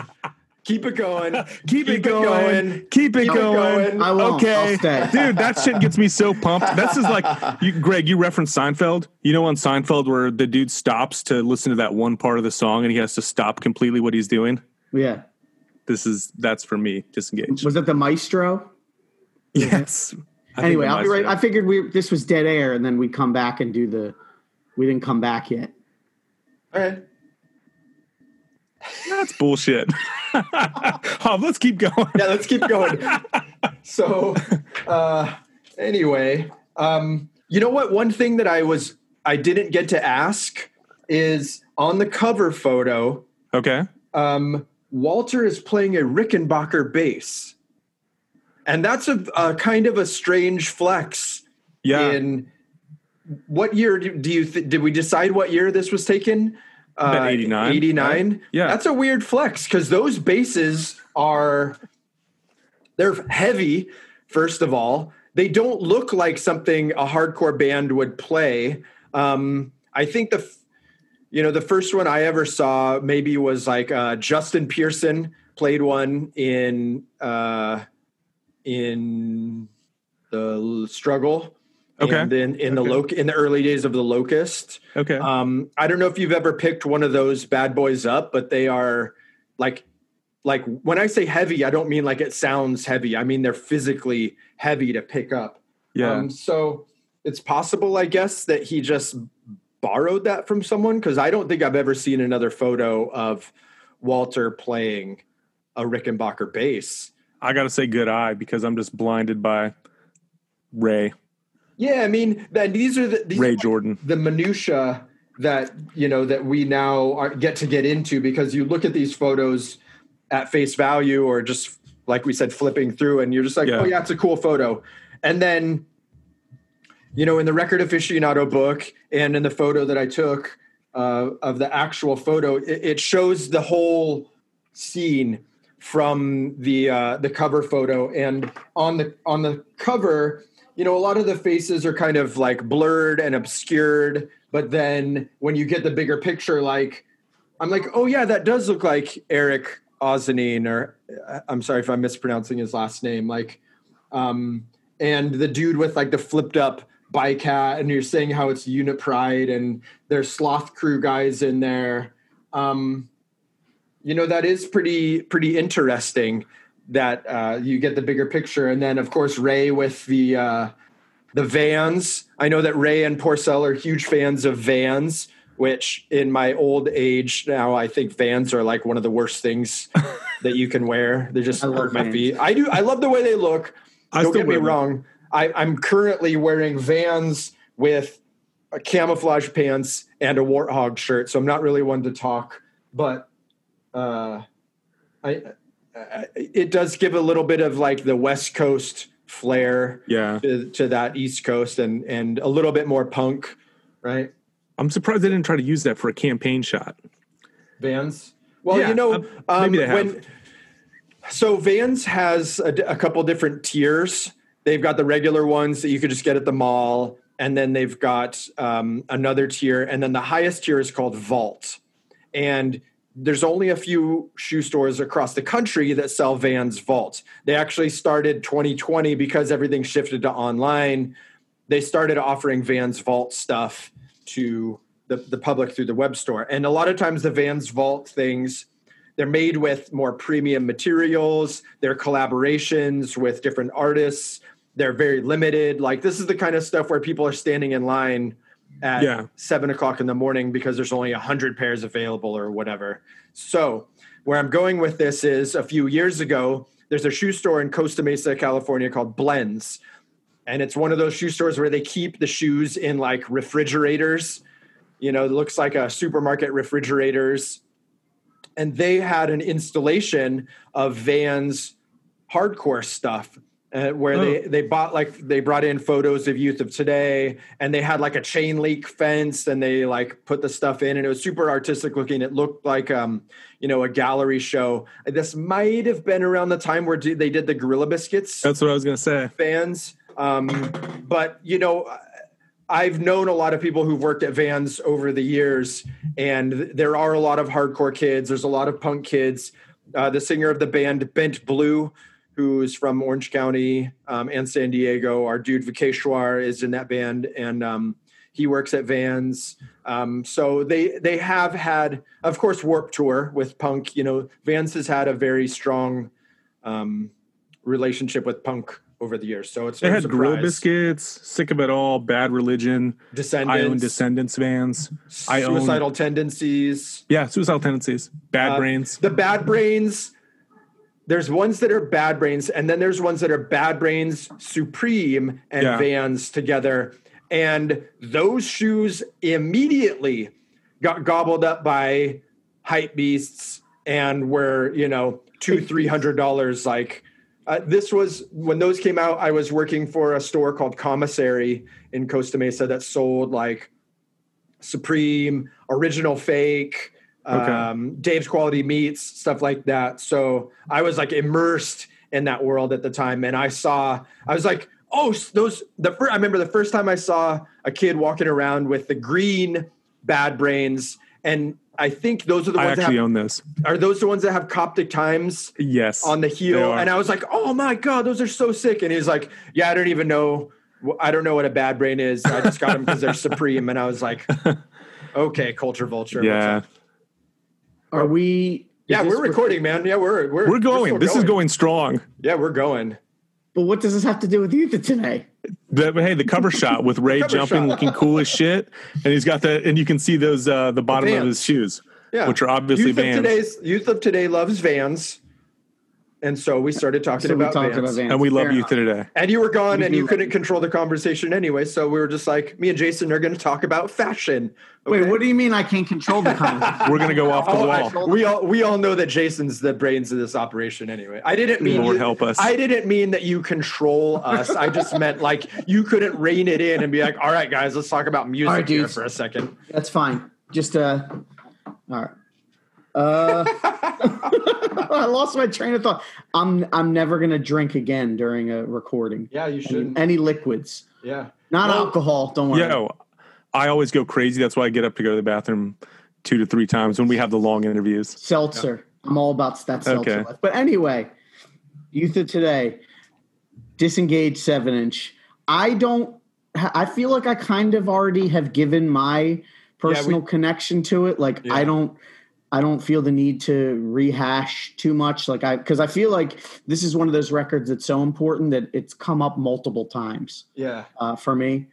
So I don't. Do you remember the first time? Do you remember the first time that you heard this? Because I do. Yes. Yeah, let's hear. Uh, my uh, so a friend of mine, you know, we were getting into hardcore in eighth grade, end of eighth grade, and I guess he had some seven inches, and we would like trade and you know borrow or just hanging out his house. It was one of those things where I didn't own this for a long time because I didn't really need to. Sure. You know, I was always with my my friend Rich. and I remember he had the seven inch. And the first thing that jumped out at me was the Judge shirt because I had known the name Judge um, before Youth of Today, and I remembered hearing it. And like I said, this this scratches me where I itch as far as hardcore goes um, because it's fast, but it has melody, and uh, I was immediately drawn to it. And I thought this is cool. So I remember getting the first Youth of Today I ever bought was Break Down the Walls, the the Rev version, the not the '97. This because this was before '97, like the you know the one with the, blue and yellow. cover, Yeah. blue and yellow. And uh, like I've said before, I was like, is this a different singer? Because the record sounded so different to me. Um, now I can see you can see the progression, but when you're listening out of order, it was jarring. But Disengage has just always been a song I've just loved. Go Time covered it, and it was like I said, it was super fun to play. Oh. and Hey, did your band did uh One Up get your name from Envy? no, The song? Okay. but I remembered seeing that in there and being like, nice. One Up was uh, it was definitely a joke, like video game reference. Okay. I thought it was from Donnie Donnie was super into Nintendo at the time. So my friend was like, "You need to pick like a Nintendo theme name," and we picked that. But quickly, I, I learned too that Project X was originally going to be called One Up. That's Um, weird. So I was like, "All right, we'll take this." But yeah, no, I saw. I remember seeing that in the lyrics and being like, "Oh, nice." Yeah. And we didn't get into the specifics of the uh the background in the lyrics for Envy. But I mean, just in case anyone says, Well, why didn't they talk about the lyrics for Envy and you know, the supposed Only you are the one thinking that, honestly. You Don't think so? about it.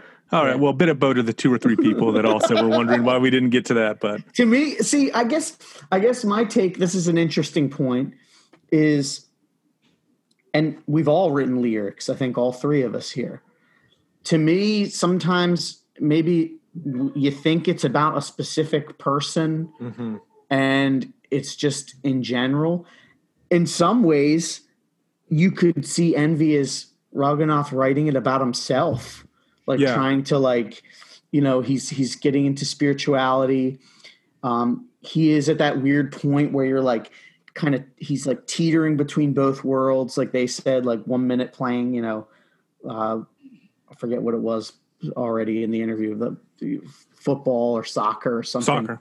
Soccer. One minute you're playing soccer and saying suck it, and the next minute you're namaste and you know tilak and and stuff. And I think maybe that was always kind of how I took it as like he was sort of almost writing this to himself as like you know the whole thing like I'm sorry it's got a hold of me enough. I never, I never thought that envy was about. like, It, it didn't seem like a finger point to me. It Okay. seemed like, um, will I ever, will I ever see humility, and will it ever manifest in me? He's not saying, "Are you going to be humble?" and pointing at a group of people. It, it- does seem like he's just taking a look at the scene in general Yeah. and, and competition. I mean, Gorilla Biscuits saying about competition as well. So it was like kind of a thing that was out there. But he's turning this now. He's uh, what is it? Cheto Darpanam Marjanam. He's like trying to cleanse the dust from the mirror of his heart. And That's kind of how I saw this. This is a real um, transitional record for him because he had done the shelter perfection and then came back. You know, shelter was that was supposed to be his last hurrah, but he records this. We confirmed this was done after uh, the shelter, and to me, all these lyrics are very spiritual. yeah. If you really like read them, and but uh, also like a neophyte's view of spirituality like he's just starting to to comprehend some of these ideals and thoughts and stuff and when you do start that process it's very introspective and he's in his early 20s at this time you start to mellow out. He's lived a lot. He's been around the world. And so you could tell he was he said in the perfection of desire episode he was hiding out kind of at his mom's house and you know writing a lot and reading a lot. And uh, it it starts to show especially in these lyrics. Agreed. Yeah. And I think like these lyrics really show the direction of where he ended up going with uh with shelter. But in the episode, on this episode that we just played, Greg and Hav, you said, both said that you would want an LP of these songs. Sure. But I would want, I think the seven inch is perfect. It's three songs and it just seems like this awesome bookend to a great band. It is The but ending I- lyrics, It, it enough. could have it could have been a bookend, but it also could have been a new beginning. Like A new- can look at it yeah. that way. Like it could have been like um, okay, I see your point there. you know, like a like a, a I don't want to say turning point because Yeah. I'm because I'm not and not the band love turning point, but it could have been a next chapter. Like this could have been a taste of what was to come. But then you get these bands like do do do we need youth of today to be sick of it all and have 12 LPs like No. no. So I see both sides, but I do think maybe if this yeah, it was like time to move. It was just time to move on. It was time Yeah, to pack 'cause- it up, 'cause- time 'cause to look at- on. the early shelter stuff that we got after this is freaking great. Yeah. So Yeah. it's like we if if Youth of Today did a full length like this, then maybe we wouldn't have gotten you know attaining the supreme, which I love, or those early seven inches. Is this a hot take? I might be a hot take. I'm not sure. I think that the lyrics on the disengaged seven inch are more spiritual than the lyrics on Perfection of Desire. Am I wrong in thinking that? That it kind of raises that awareness? Well, it's it's after that, so you know maybe he learns a little more. Like Javier said, when you first get into spirituality and specifically Krishna consciousness, there's much information to disseminate.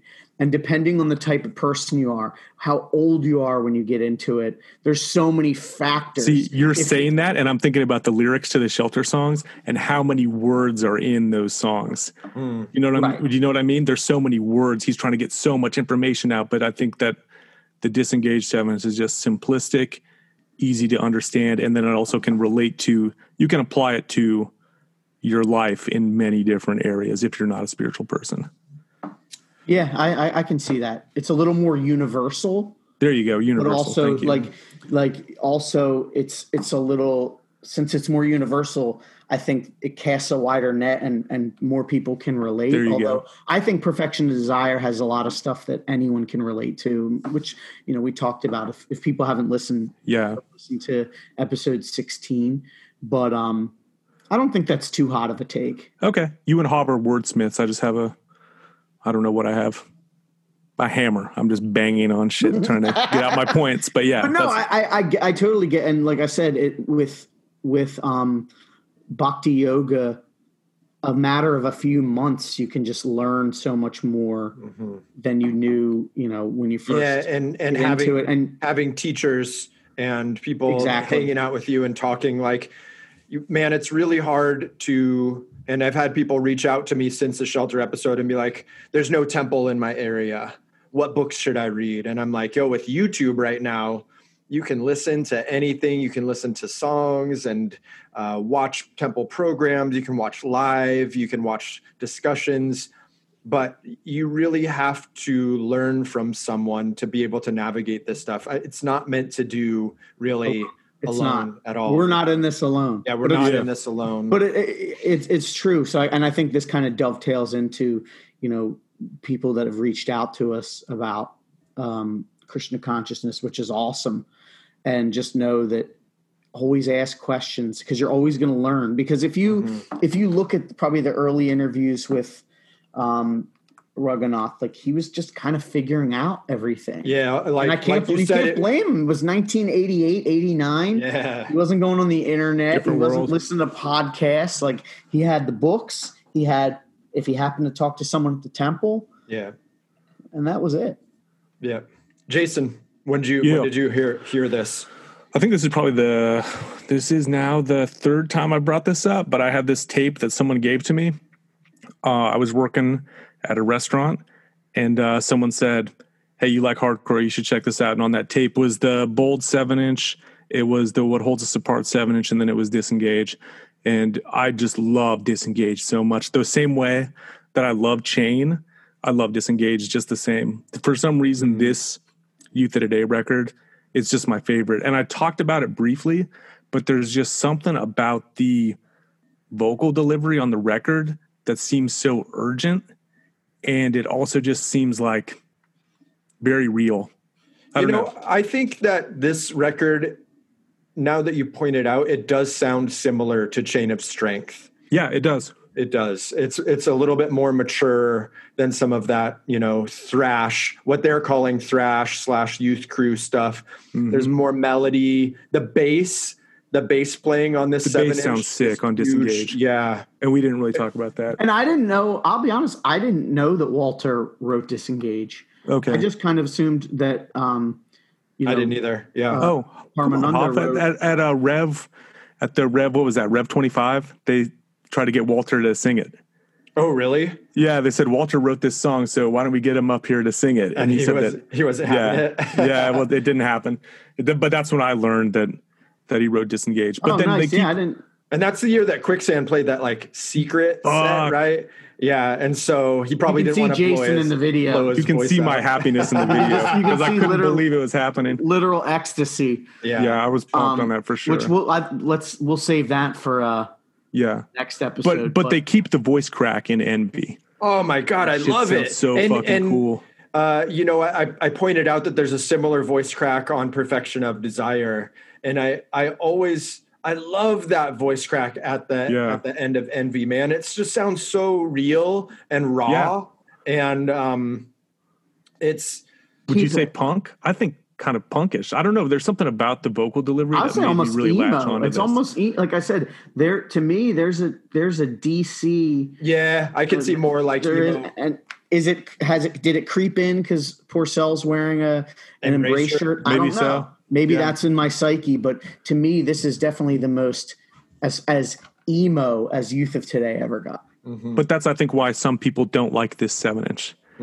Because there are some people that say it's too melodic because Yeah, yeah, it is not. It's not. It's just funny because like this isn't going to be played on the radio. right. like, like it's, uh, hardcore people that say something's too melodic always cracks me up because it's, like, it's not Well- Michael Jackson, you know. You know, it was pointed out to us that Revelation started out as a New York hardcore record label.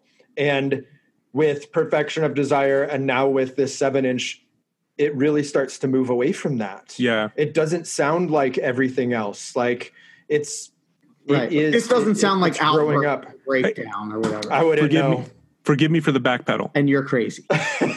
Forgive me for the back pedal. Did we say that this is the start of the college years, or is the next record Perfection. Quicksand seven inch? Yep, we said you think perfection. perfection is? Yeah, Yeah. I, I mean, I like I said, I always kind of thought that it was burn, and I thought that because Judge and Youth of Today are slipped in there, right? Ah, so I was right. like, so I was like, yeah, Quicksand does come before the Judge seven inch and before the Inside Out seven inch, but you got Youth of Today and Judge in there, but yeah, really, it, it's Perfection of Desire is them shipping off to college. Okay. Yeah, because if you I'm with if that. you think about it, like even the stuff that uh, the bands that already had released stuff, fifteen and back, you know, going back, you know, Youth of Today and Judge, I'm talking about. This is their most progressive stuff. The Judge Storm seven inch is their most progressive stuff, which Yeah. we'll talk about soon. But Soon. Yeah. um, yeah, I think I think the shelter is a perfect like demarcation of where it changed, where it went. Where it went. Isn't it funny? This dude just gave me this tape that said, "Oh, you like hardcore? You'd probably be into these bands." And then here we are, I know. Like does that years even, and years later. I mean, same. So I have literally almost the same story with how I heard this too. Is like there was a skater named Queen Yen, and he was an amateur. He rode for, oh God, was it Color Skateboards? Oh, yeah, I remember them. Yeah, and and like maybe Channel One back in the day. So he was uh, one of the dudes who helped introduce me to hardcore, and he gave me this tape and it was taped over another tape so you could when disengage comes on and you hear the bass you hear whatever was on there before and this tape had I, I still have it actually which is fucking crazy Oh, nice. because i think this is like 90 or 91 this predates me going to a gig at this point so it's probably 91 actually and so the tape is like youth of today seven inch uh, this band called Neck Deep, which was from here, that was like friends with Function and Black Spot and all those bands. And then like an Infest seven inch was recorded on there and like maybe Downcast and Econochrist. So it was like Okay. a real mix of fucking nine early 90s hardcore. And that was the kind of that's it's funny you mentioned because I went from DC stuff. Like I almost feel like apart from maybe not hearing SSD until like the later 90s, like I kind of got into hardcore not in real time but in real time. Like I mm-hmm. heard Minor Threat, The Faith, Void, all that stuff before Youth Crew. But the ebullition stuff that you mentioned, that also was a part of my story because that was the stuff I was exposed to. The Yeah. people I knew because of, you know, we talked about Frail uh, Mhm. being a big thing for my high school and Mhm. uh, a big band for me personally that like really got. Frail was the first band where I knew that oh, there's this stuff still exists. Like Mm. kids are doing it, and there's. But um, so it's interesting you mentioned like Downcast and all that stuff because I knew that before I knew like sick of it all, you know, um, like Downcast, struggle. Yeah. Um, I was huge into like the Heart Attack fanzine. me too. um, like all that stuff. And it was a real kind of like dichotomy for me because I was listening to, say, Disembodied and then like Life But How to Live It, you know, and, and kind of like an, an emotional tug of war in myself like, do I want to fucking like mosh real hard or do I want to sit down in the pit and prevent other people from moshing and Yeah, write, no, I- write about it in a fanzine? Like, what am I going to do? I think that's a great point because when I I I thought, you know, getting first into it, I thought moshing and all that stuff was played out because that was what I was fed from reading Heart Attack Yeah. and you know watching the bands of that era be you know and even you know Fugazi that we talked about had and were not into moshing and yeah. stage diving. So I remember when I would go to shows and that would happen, I'd be like, oh, like, you know, it was almost that attitude of, oh, is this like football practice? I mean, we can laugh about it now, but that Yeah. was truly the mentality back then. I had a, And- I had like a real tug of war in that. Me too, and- I and- like first going my very very first. I walked into a show and Black Spot was playing and he's everyone's circle pitting and I was like, I want to do this and I like just jumped in and started running around and then like two years later. This kid Spencer Eakin, who sang for Mission Impossible, he's like, "Hey, let's sit down in the pit so that other people can't mosh." And so me and him literally sat down. I think maybe Pale Fire was playing at a roller. I never rink, got that extreme, but I and remember we like, sat down, and the bass player of Excessive Force came up to us, this kid Richie Taylor, and he's like, "What the fuck are you guys doing? You can't sit down right here." And we're like, just crossed our arms, and sat there. We're like, we're boycotting moshing or whatever. And then, you know, probably the next week, I'm fucking acting like I'm fighting off bees and trying to Yeah, like I, I remember seeing confused. Lifetime. I saw Lifetime for the first time at uh they played Drexel University in the cafeteria. Like they put a did a show there. They cleared out the stuff. So this was n- end of '96, and I'm up front. There was no stage, and when people started like moshing and dancing, I was so thrown off because I had gone to all these suburban uh, shows here where a lot of those ebullition bands would play, and they were not into that, you know. So it was like. I was like, what is it? And I remember thinking again, like, what is this? A Sick of It All show?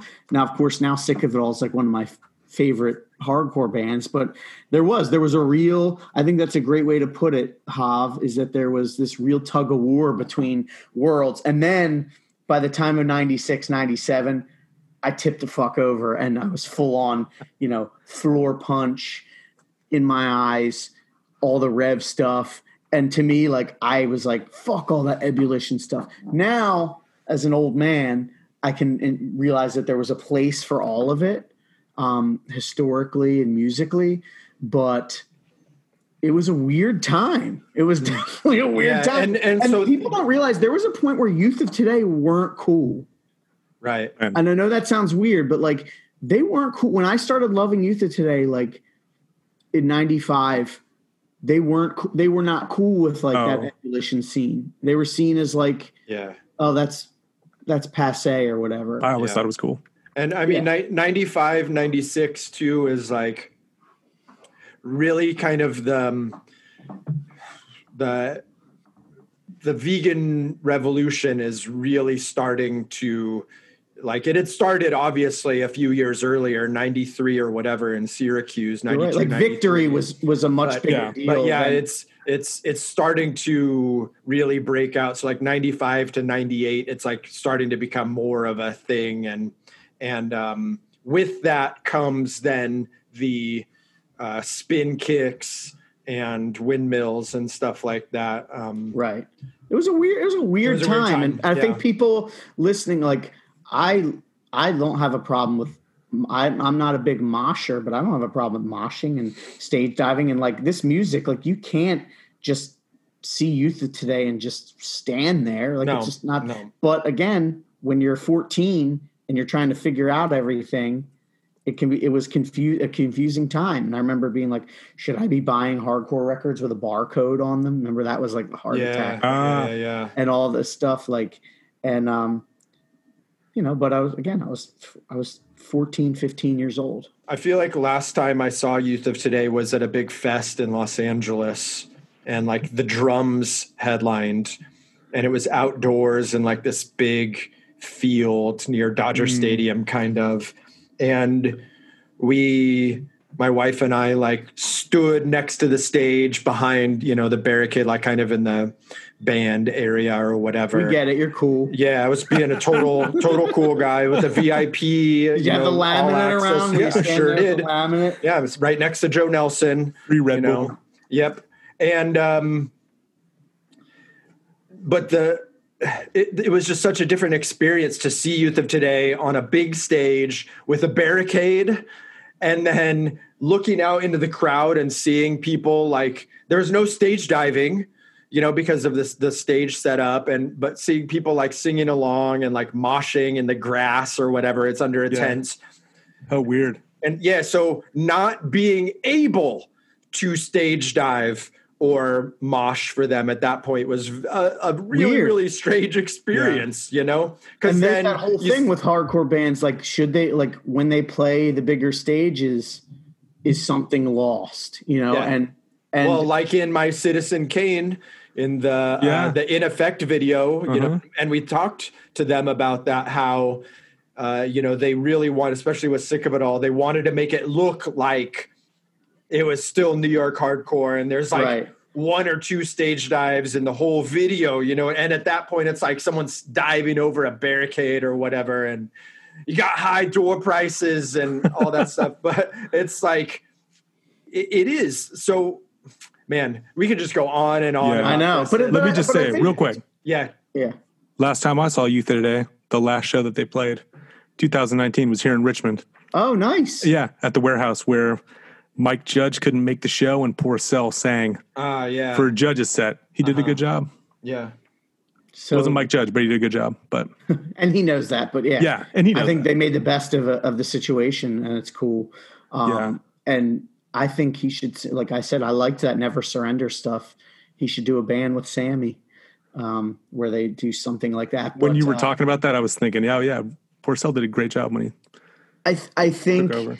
that uh, I guess one of the points I wanted to get out of all all this going on is like because I maybe we mentioned it on the Patreon episode and not a, a, a regular one, and I'm sorry if we did, and it's it's retelling something we've already said, but as much as I get on Javier for his opinions, and we joke, you know, that he doesn't like stuff that he should like, um, is like everybody's coming from a different era and time, and like when like it really brought back memories talking about th- that ebullition stuff and how there was that tug of war, and at that era, you weren't thinking about breakdown or outburst like that was not on the radar at all. No. like it was more like oh where can i find this angel hair seven inch in Right, right. bag?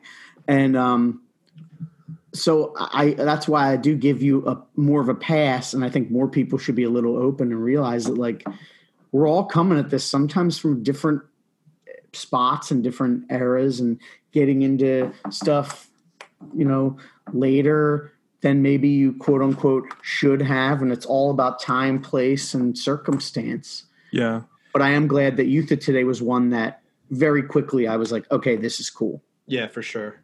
Yeah, and this this record, it, it's cool because it is so short, and you could just put it on and then listen to like, okay, next, and um, it it it stood the test of time for Yeah. sure. And um, I mean, they're my favorite. They're my favorite hardcore band. yeah, Like you know that that doesn't. I have, say I say all the time that they are the best hardcore band of all time, and people, oh man, that's a real fight starter right there because people are like, well, what about negative approach and you, what about this? But like, man, youth of today were such fucking trailblazers, pioneers, like.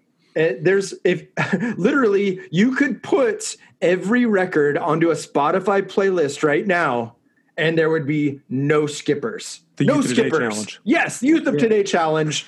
but yeah, that but one we're not going to do. But Yeah. because I do it, that Youth of Today challenge is just a Tuesday for me. Yeah. Yeah. The seven inch, Play- I play this the most out of everything that we've covered, I think. I play this a lot. Uh, but like I think that um it's just a great oh the best like I see I would say the best would be I've said before like to me best is like Bad Brains because they have this perfect like lineup of musicians. But Youth of Today is my favorite and I think that it is for I think for this they're my favorite for the same reasons that Javier says they're the best.